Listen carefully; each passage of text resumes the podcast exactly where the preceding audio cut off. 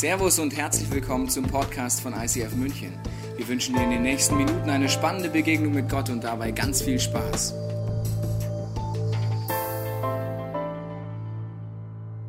Die Qualität deiner Entscheidung beeinflusst die Qualität deines Lebens. Du lebst genau einmal, das ist dir vielleicht auch schon aufgefallen. Und die Frage ist, wie gut weißt du schon, mit Gott Entscheidungen zu treffen? Wir haben in den letzten Wochen angefangen, diese Serie, und wir gehen heute weiter. Und du siehst hier, so selten ist deine Entscheidung so klar wie dieses Wasser. Deine Gedanken sind selten so klar wie Münchner Wasser, sondern sie sind eingetrübt von verschiedenen Dingen, die dich beeinflussen. Haben wir letzten Wochen gesehen. Also, wenn du eine Mutter nicht nur bei der Geburt hattest, sondern die auch in deinem Leben weiter war, wird sie dich beeinflusst haben, auch wenn sie nicht mehr da war in deinem Leben, weil du vielleicht adoptiert bist. Das beeinflusst dich übrigens auch. Also, deine Mutter wird dich irgendwie beeinflusst haben und Traditionen dir mitgegeben haben, der Papa irgendwie wahrscheinlich auch. Auch wenn er gefehlt hat in deinem Leben, hat er dich auch irgendwie beeinflusst. Und dann gibt es natürlich eine Geschichte, in der du bist, vielleicht sogar eine Kirchengeschichte, in der du bist. Es gibt den Zeitgeist, wo alles so normal ist. Und das Problem ist bei diesen Stimmen, ja, wo um dich herum sind, in deinem Kopf sind, merkst du gar nicht, dass sie vielleicht aus Gottes Sicht gar nicht normal sind. Weil jeder macht das so, jeder Mann ist so, jede Frau ist so. Und das Problem ist, dass das alles in dir mitschwingt. Es gibt da eine schöne Mischung hier drin. Und dann versuchst du Entscheidungen zu treffen und denkst dir, ja, wie soll ich das denn jetzt rausfiltern? Und wir haben einen Filter kennengelernt die letzten Woche und jetzt zeige ich dir gleich nochmal vorher der Gedanke. Das Problem ist, dass die Traditionen in deinem Leben für dich so normal sind und der Zeitgast für dich so normal ist, dass du gar nicht auf die Idee kommst, dass du davon geprägt bist. Das ist ein Problem. Das ist wie das Mädchen, das der Mama zuschaut beim Fischbraten und sie sagt, Mama, warum haust du eigentlich immer Kopf und Schwanz ab vom Fisch, bevor du in die Pfanne haust? Das ist keine Ahnung, das hat meine Mutter immer so gemacht. Geht sie zu Oma, Oma, Warum haust du immer Kopf und Schwanz ab, bevor du den Fisch in die Pfanne haust? sagt sie. Keine Ahnung, das hat meine Mutter immer gemacht. Zum Glück lebt Uroma noch und sie geht zu Uroma und sagt, Uroma, warum haust du immer Kopf und Schwanz ab, bevor du den Fisch in die Pfanne haust? Sagt sie, ja, meine Pfanne ist so klein. Ah, und bei Oma und Mama, ja, die haben eine groß genug Pfanne, die müssen natürlich nicht den Kopf und den Schwanz abhauen. Traditionen sind so normal für dich, der Zeitgeist ist so normal für dich, dass du gar nicht merkst, dass du etwas tust, was vielleicht keinen Sinn macht. In dem Fall ist einfach nur ein Stück vom Fisch verloren.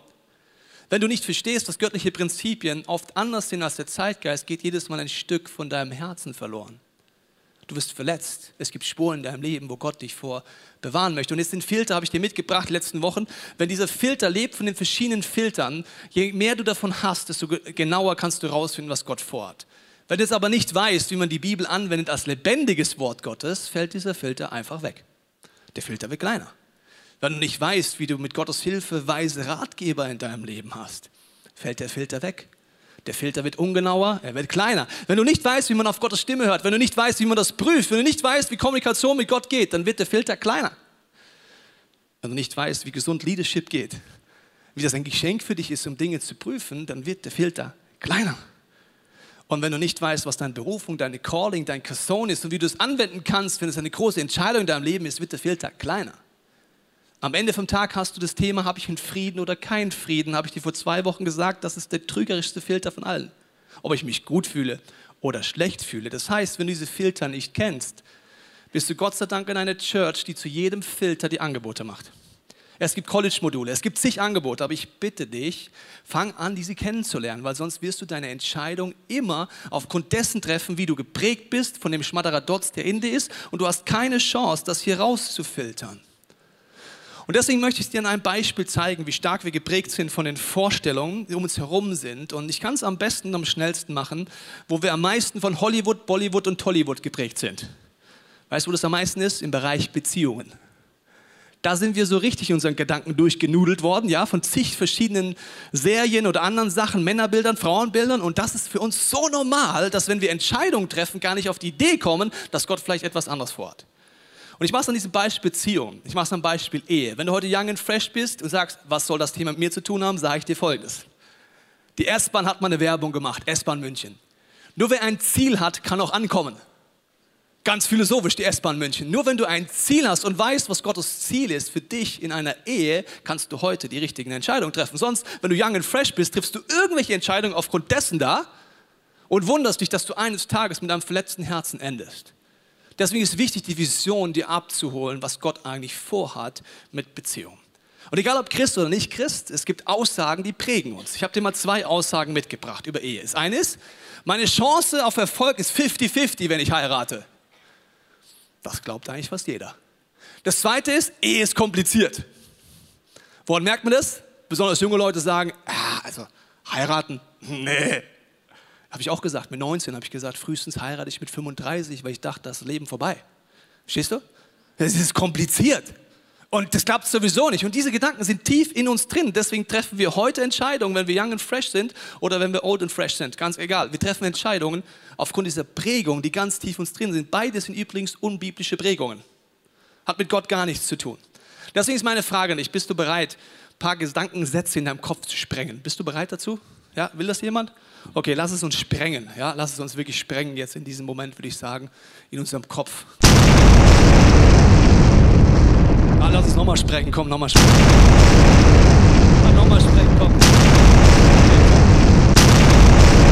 Ja, jetzt dreht er wieder mal durchs Auge. Also, sprengen bedeutet folgendes: Ich werde jetzt beten. Und wer das möchte, macht das mit. Dass Gott dir neu zeigt, was er für einen Plan hat im Bereich Beziehungen. Es wird anders sein als das. Das verspreche ich dir jetzt schon. Es wird sogar komplett anders sein. Und dafür möchte ich jetzt beten, wenn du magst, bete mit mir mit, dass das in deinem Hirn, in deinem Herzen passiert, dass göttliche Gedanken durchbrechen. Vater, ich danke dir für jeden, der heute hier ist. Ich danke jedem, der zu Hause ist und zuhört. Ich bete, Heiliger Geist, dass du zu mir so redest, dass ich es verstehe. Sprenge du meine Gedanken, Hochburgen, wo ich Vorstellungen habe, die mit deiner Idee nichts zu tun haben. Ich möchte anfangen zu lernen, so zu denken, wie du denkst und was du vorhast, selber rausfinden. Amen. Wir steigen jetzt ein in dieses Prinzip und das ist ganz wichtig zu wissen, weil Gott hat in seinem Wort, hat er dir Gesetze gegeben. Und diese Gesetze sind wie Naturgesetze. Die kann ich jetzt blöd finden und sagen, mache ich nicht. Ja? Es sind alles Angebote übrigens Gottes. Diese Gebote sind Angebote, musst du nicht annehmen. Wenn du sie brichst, brechen sie dummerweise dich. Das ist wie ein Naturgesetz, zum Beispiel die Erdanziehung. Ich habe letztens auf YouTube gegoogelt, Mann, Arschbombe, Eis. Ja, und da gibt es so einen Kollegen, der war der Meinung, dass wenn er eine Arschbombe macht, äh, es ihn nicht beeinflussen wird, wenn diese Eisschicht 10 cm dicht ist. Er überlegt sich lang genug, er macht einen auf Big Poser und dann irgendwann läuft er an und springt als Arschbombe auf dieses Eis drauf. Ja, und äh, das tut halt dann auch weh.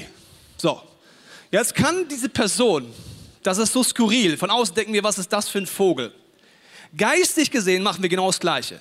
Gott gibt uns Gesetze. Das sind wie Naturgesetze. Wir brechen sie, machen eine Arschbombe auf die Beziehungseisfläche, tun uns weh und beschweren uns bei Gott. Das wäre die gleiche, wenn der Kollege sagen würde, das Eis ist schuld. Nee, du Vogel.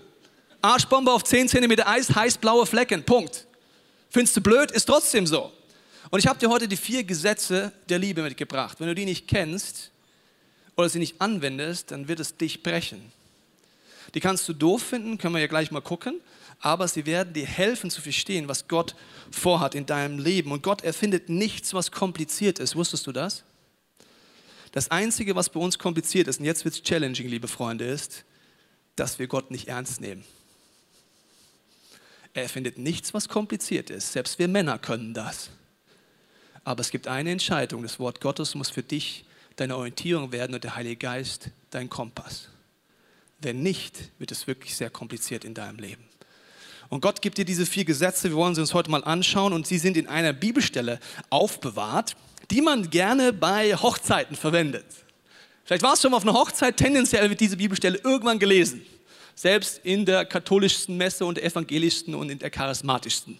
Das haben irgendwie alle Christen gleich. Ich lese die mal vor. Darum verlässt der Mann Vater und Mutter und hängt seiner Frau an und sie werden ein Fleisch. Beide der Mensch und seine Frau waren nackt, yeah, aber sie schämten sich nicht voreinander. So, das ist die Bibelstelle. Die wird zigfach zitiert und zigfach überhaupt nicht verstanden. Wenn du weißt, das Wort Gottes hat unfassbare Schätze, müssten jetzt viele Fragen stellen. Das erste ist, wenn eine Bibelstelle mit dem Wort darum anfängt. Welche Frage könnten wir stellen? Warum? Warum darum? Also, das, verstehst du, wir sind auf dem Level, wenn wir das Wort Gottes nicht so lesen, dass wir denken, ja, Gott hat den Ehebund erfunden. Ja, warum? Ja, darum. Ja, und deswegen verlässt dein Mann Vater, Mutter. Ja, warum? Halt darum. Ja, und deswegen werden sie eins. Ja, warum? Ja, darum. Das Warum steht immer im Kontext. Das Warum wird dir vorher erklärt. Es wird erklärt, dass Gott Mann und Frau ist. Wusstest du das? Er ist nicht Mann. Viele Leute wollen eine neue Theologie gründen, weil sie denken, Gott ist ein Mann. Liebe Frauen, Gott ist beides wie auch immer das geht. Er schafft Mann und Frau als sein Gegenüber. Im Team. Und es gibt die Szene, wo der Mensch zunächst alleine ist und dann nimmt Gott von diesem Menschen einen Teil weg in einer wunderbaren Bildersprache und kreiert die Frau. Dann sagt der Mann, wow, da gibt es jetzt eine Frau, die hat einen Teil von mir und der ist nicht mehr da. Jetzt wird es ganz tief. Der Teil, der vorher da war, ist nicht mehr da. Und andersrum auch. Wir beide haben einen Mangel jetzt. Und darum wird ein Mann Vater und Mutter verlassen. Weil die göttliche Idee im Paradies ist, dass Mann und Frau beide Mangel haben, sich gegenseitig begegnen in einer unfassbaren Unterschiedlichkeit und den anderen brauchen, um wieder Gott in der Vollendung ähnlich zu werden. Wir wollen uns jetzt mal anschauen, diese vier Gesetze, die hier drin sind. Und das erste Gesetz ist das Gesetz der Priorität.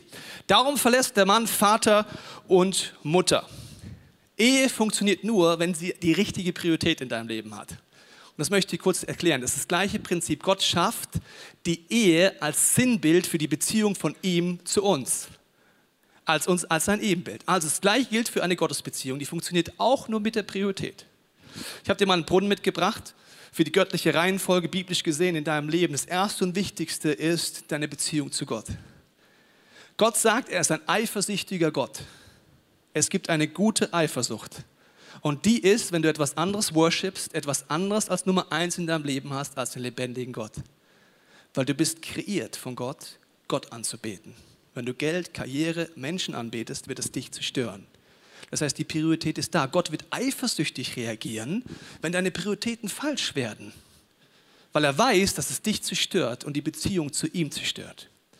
Prio Nummer zwei und menschlich gesehen Prio eins ist jetzt der Ehepartner. Jetzt wird's krass. Prio Nummer eins, menschliche Sicht, ist der Ehepartner. Das bedeutet, dass er bei mir menschlich gesehen die Nummer eins ist. Dann erst kommen Kinder und dann erst kommt Arbeit, Dienst und Church. Gott hat in Menschen etwas reingelegt. Wenn du in einer Ehe bist, in einer Beziehung bist und merkst, dein Partner hat dich nicht mehr menschlich an Prio 1, wirst du mit Eifersucht reagieren. Und das ist gut so. Sobald die Prioritäten verschieben, Job wichtiger wird, Freunde wichtiger wird, Sport wichtiger wird, wird das in dir anschwingen. Und jetzt gibt es die Challenge, dass ähm, Gott sagt, diese Priorität, zunächst sind deine Eltern Priorität. Wenn man jung ist und ein Kind ist, das ist eine wunderbare Phase für Eltern. Also bis zu so einem, 10., 11. Lebensjahr fühlst du dich als Eltern, wie wenn du die krassesten überhaupt bist. Wenn dein Kind gesund aufwächst, bist du für dein Kind the hero. Verstehst du? Der Papa, der kann alles, der weiß alles und die Mama ist die schönste, sogar schöner als die Grundschullehrerin. Verstehst du? Das ist die Phase.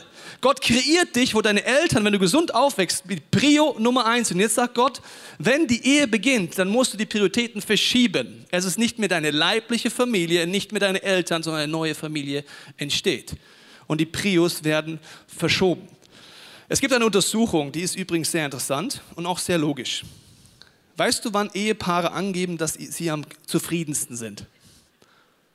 Zum Beginn der Ehe. Warum? Zu Beginn der Ehe machen wir etwas automatisch, das nennt man Verliebtsein. Der Partner, Prio 1, Mensch gesehen. Du investierst, du investierst.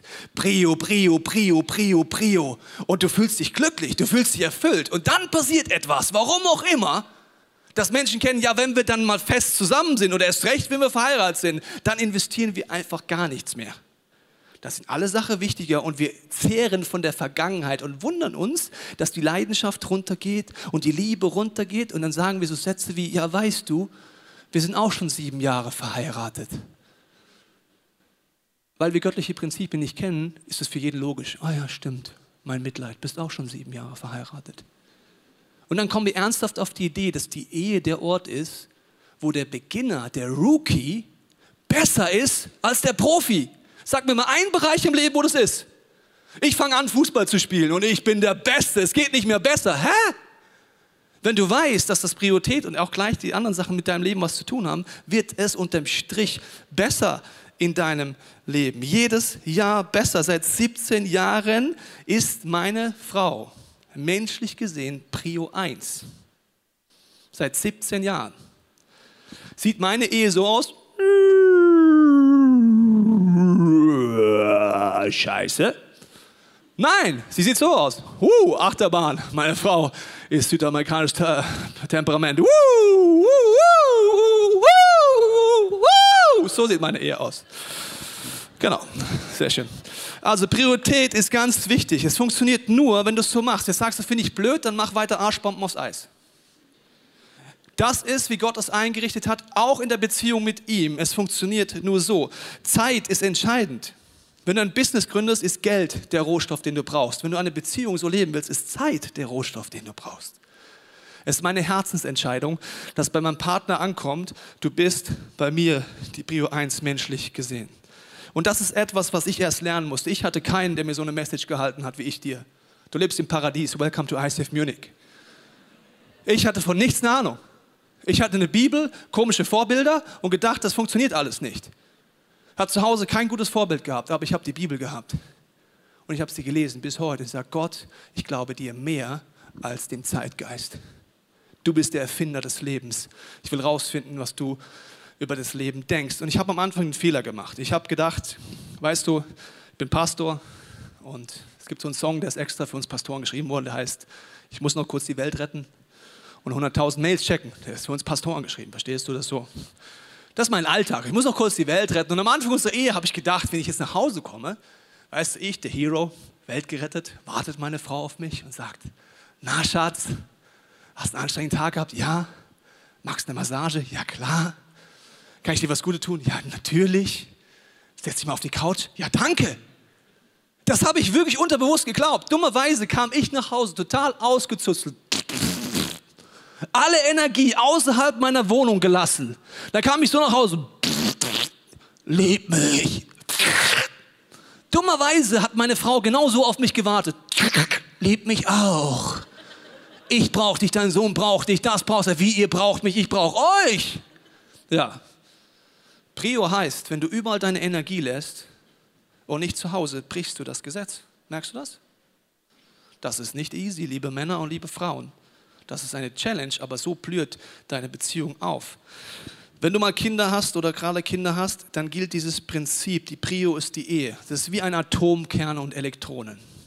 Den größten Gefallen, wenn du mal Kinder hast, ist, wenn deine Ehe Prio 1 hat und nicht die Kinder.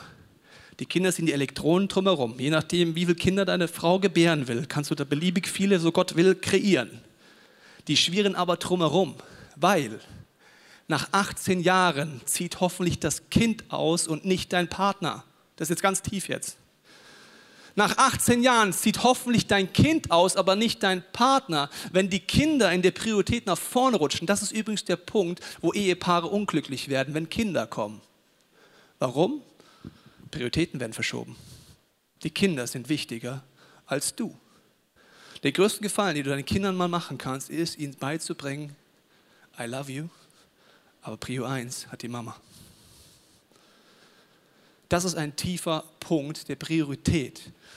Das ist übrigens am unglücklichsten sind Ehen laut Untersuchungen, wenn Sie das Prinzip nicht kennen, ist, wenn Teenager im Haus sind. Gibt es Teenager hier? Ja, viel Spaß mit euren Eltern. Ja?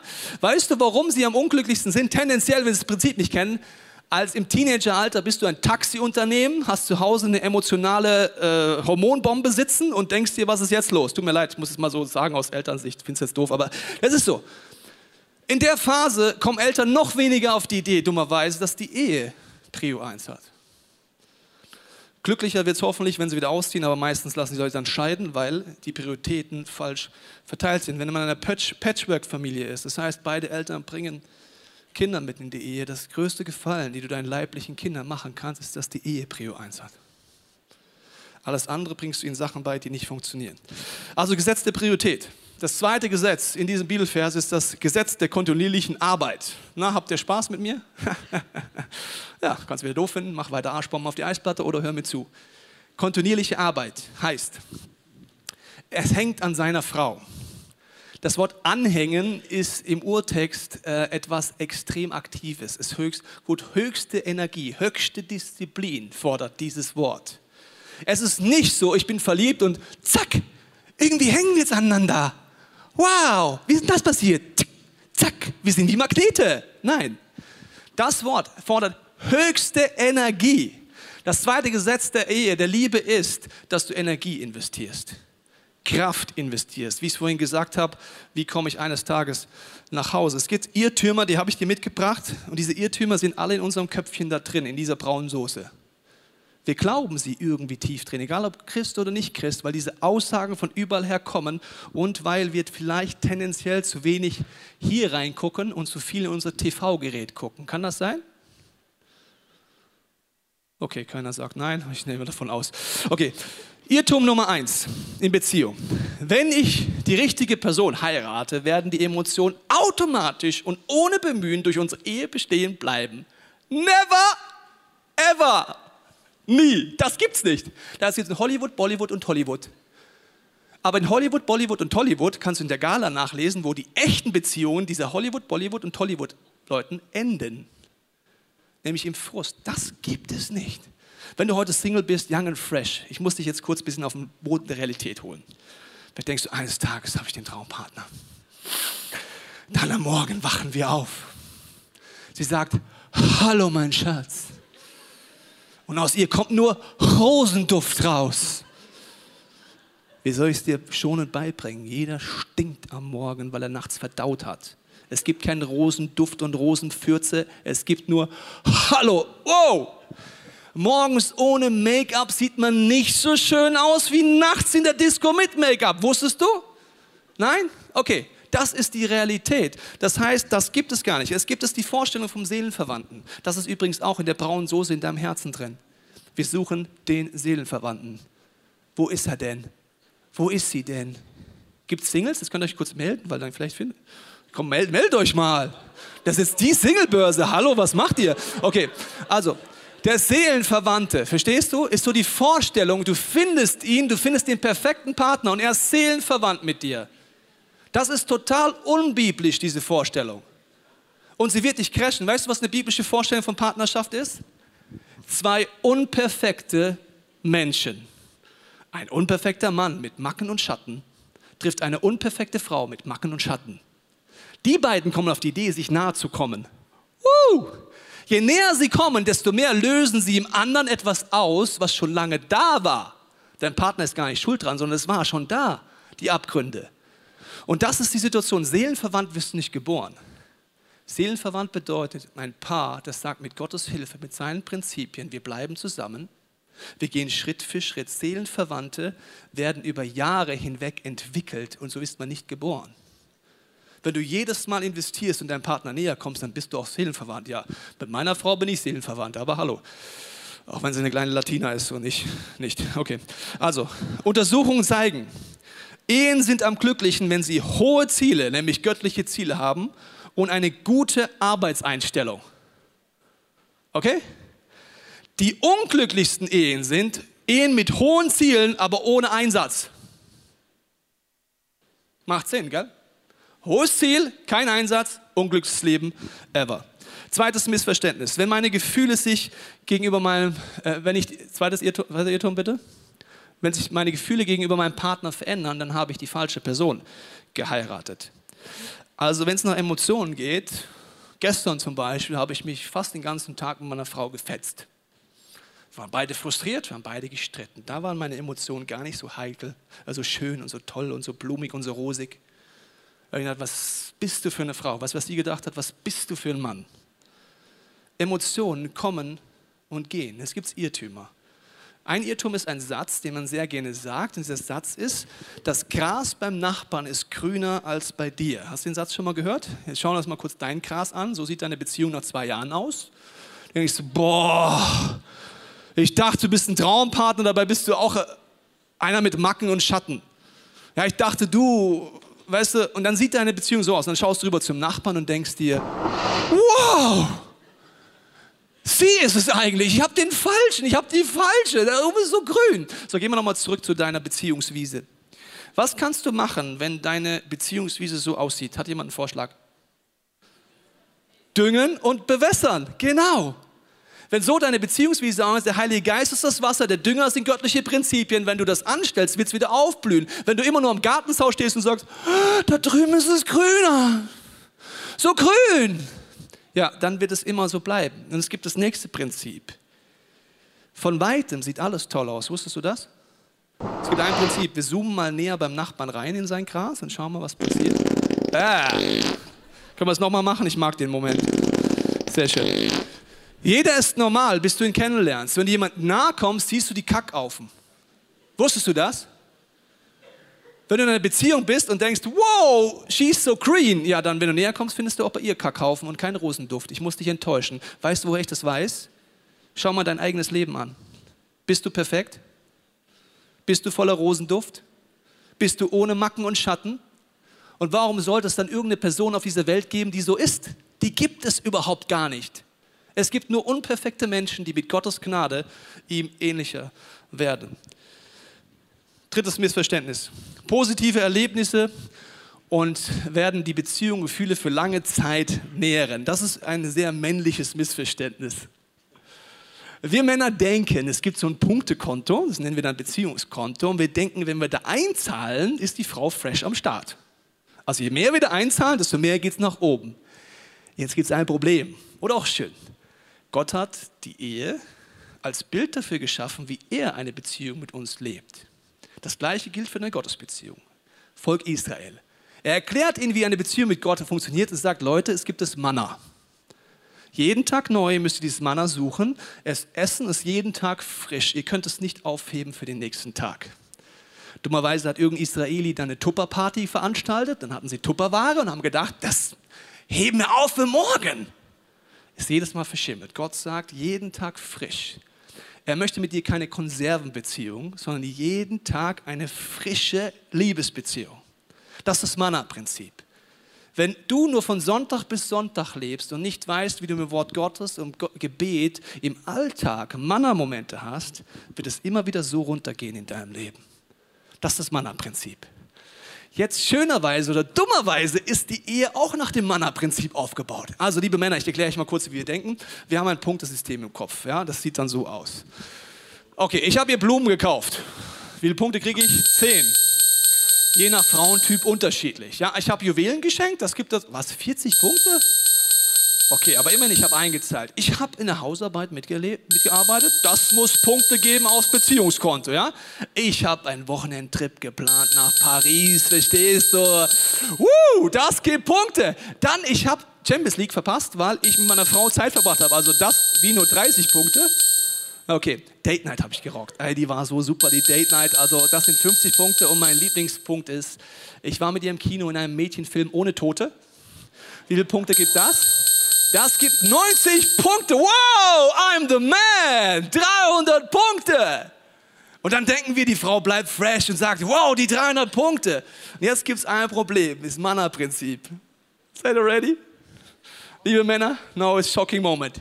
Jeden Tag um Mitternacht passiert Folgendes. Nein, bitte nicht. Null? Du wachst auf. Gestern noch Wochenendtrip, sagst, guten Morgen, Schatz. Was?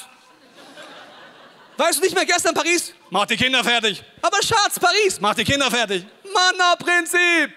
So, liebe Freunde, jetzt kannst du es als Fluch nehmen oder verstehen, das ist ein göttliches Prinzip. Gott möchte eine frische, lebendige und keine Tupperwaren, Konserven, altes, kaltes Fleisch und Brot Beziehung.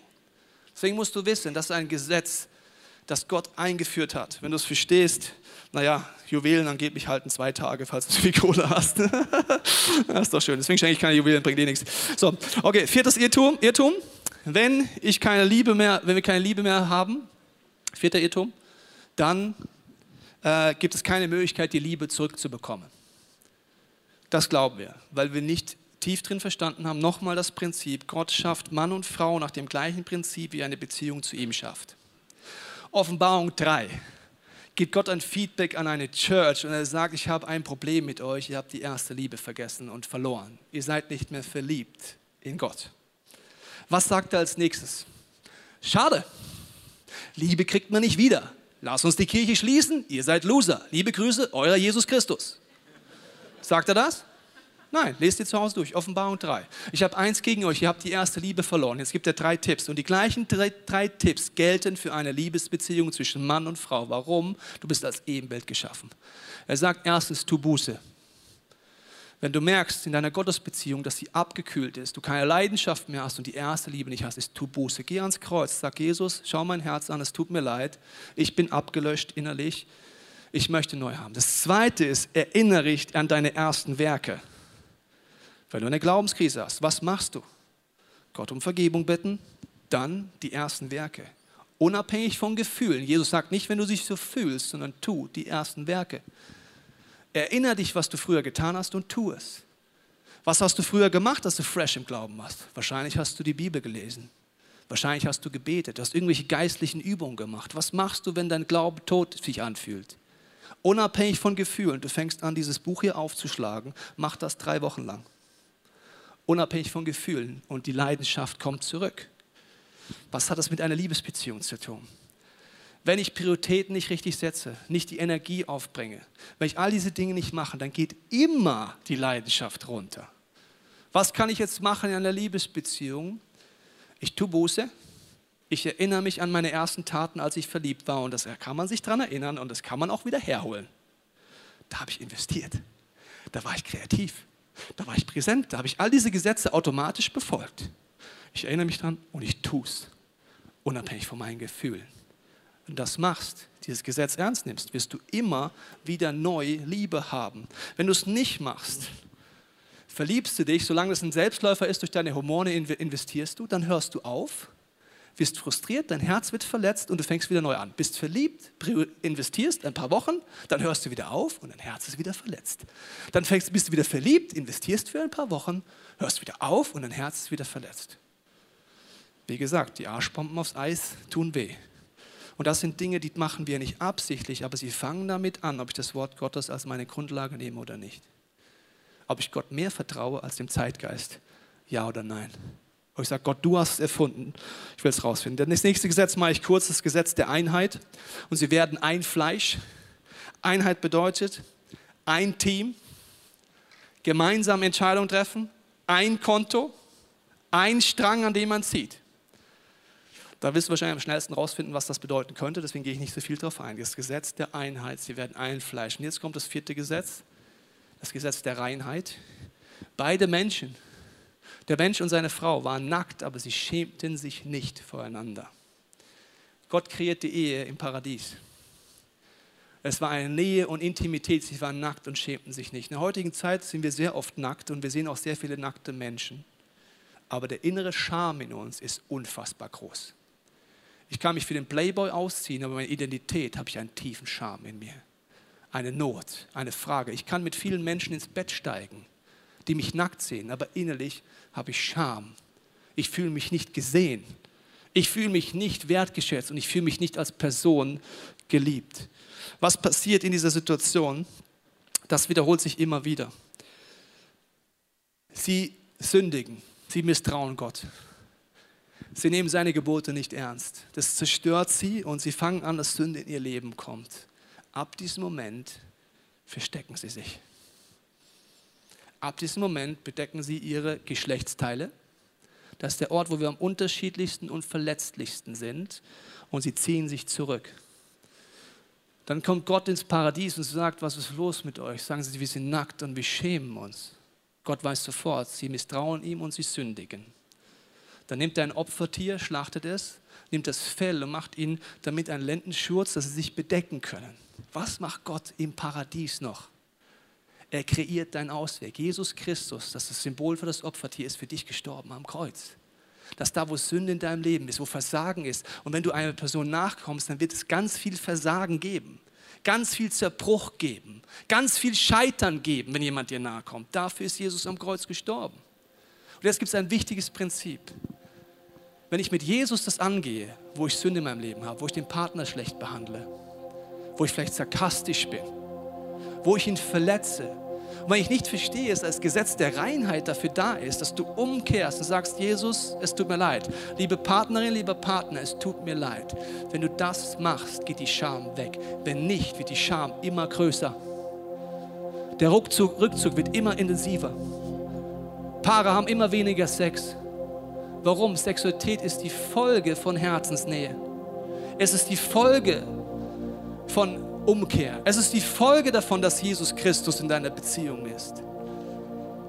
Jesus hat die Ehe dafür geschaffen, damit du verändert wirst, damit du geheilt und befreit bist. Wenn ein unperfekter Mensch dir nahe kommt und beide Vergebung brauchen, beide Versöhnung brauchen. Nächsten vier Wochen an Weihnachten geht es um Vergebung und Versöhnung. Diese Message ist für dich und all deine Freunde wirklich matchentscheidend. Das kennenzulernen, was Gott dort vorhat in deinem Leben. Ich habe das lange nicht verstanden, bis ich auf einmal gemerkt habe, es gab Phasen unserer Ehe, wo wir Sex haben konnten, aber nicht beten. Das ist ein Warnsignal, wusstest du das? Die Scham kehrt ein. Wenn du mit deinem Partner nicht beten kannst, heißt es, irgendwas ist in deinem Herzen zerbrochen. Vielleicht die Aussage von gestern, vielleicht der Streit, irgendetwas. Meine Frau und ich haben heute Vormittag dort hinten am Abendmahl gestanden, haben gemeinsam das Abendmahl eingegangen, weil wir gestern einen Streittag hatten. Sagt Jesus, zeig uns, wo wir verletzt sind, zeig uns, wo wir Vergebung brauchen, haben uns gegenseitig um Vergebung gebeten, füreinander gebetet und das Abendmahl eingenommen. Jetzt ist unser Herz wieder verbunden. Wenn du das machst, ist egal, wie deine Sexualität startet. Wusstest du das? Vielleicht fängt es in der Kreisklasse an. Aber ich sage dir eins, wenn du da dran bleibst, bist du eines Tages eh in der Champions League. Also ich bin da, nach 17 Jahren. Kannst du sagen, es ist arrogant? Nee, es ist göttliches Prinzip. Meine Sexualität wird von jedem Jahr intensiver und schöner. Warum? Wir lernen mehr und mehr mit Gottes Hilfe in unserer Schwachheit, in unserem Zerbruch uns zu begegnen. Und deswegen möchte ich herausfordern heute, wenn wir nochmal diesen Brunnen anschauen, dass du heute anfängst, Schritte zu gehen. Als Single kannst du heute eintrainieren, was heißt, Jesus Christus als Chef zu haben. Wenn du das nicht eintrainierst, wird auch jede Beziehung irgendwann Mangel haben. Du kannst heute eintrainieren Versöhnung und Vergebung. Du kannst Get Free Lifestyle eintrainieren. Wenn du es heute eintrainierst, wird das der Schlüssel sein für erfüllte Sexualität. Weißt du das? Und nicht durch pornografische Fortbildung mit deinem Computer. Das wird nur passieren, wenn du anfängst, Gott zu suchen, wenn du Get Free Lifestyle lebst und wenn Jesus dich verändert. Wenn du in einer Beziehung bist, wenn du verheiratet bist, wird Gott dir heute zeigen, wo du die Prioritäten verschoben hast. Übrigens, wenn du Kinder hast und in eine Church gehst, und du Ministry höher wertest als deine Kinder oder höher wertest als dein Partner, werden sie berechtigterweise rebellieren. Wusstest du das? Das ist eine göttliche Eifersucht. Es ist eine Entscheidung. Ich bin unter der Woche viel mehr in der Arbeit als zu Hause. Aber ich habe verstanden, es gibt das Gesetz der Priorität. Es gibt das Gesetz der kontinuierlichen Arbeit. Es gibt das Gesetz der Reinheit und der Einheit. Und ich habe mich dafür entschieden, das zu leben. Kriege ich es immer hin? Nein.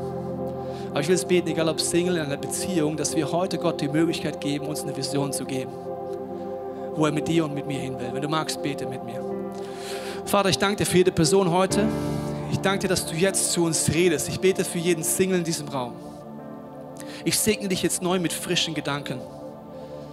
Dass du heute dich traust, vielleicht mit Jesus den Schritt zu gehen, ihm dein Leben zu geben oder ihn sogar zu dem Chef in deinem Leben zu machen. Ich segne dich mit einer Sehnsucht heute diese geistigen Prinzipien zu lernen. Wenn du heute investierst in deine Gottesbeziehung, wirst du Prinzipien lernen, die auch in einer Ehe so angelegt sind und andersrum auch. Wenn du in einer Beziehung bist, bete ich jetzt auch für Vision für dich, wo du eines Tages sein willst. Wenn du in einer Ehe bist, bete ich, dass Gott dir neu zeigt, wo diese Gesetze gebrochen werden bei dir, wo du umkehren kannst.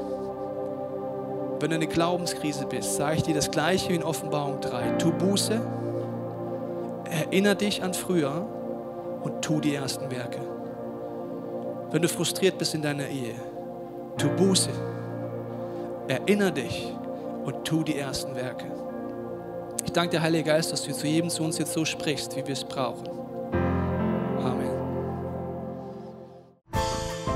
Wir hoffen, dass dir diese Predigt weitergeholfen hat. Wenn du Fragen hast, kannst du gerne an info at icf-moenchen.de mailen und weitere Informationen findest du auf unserer Homepage unter www.icf-moenchen.de.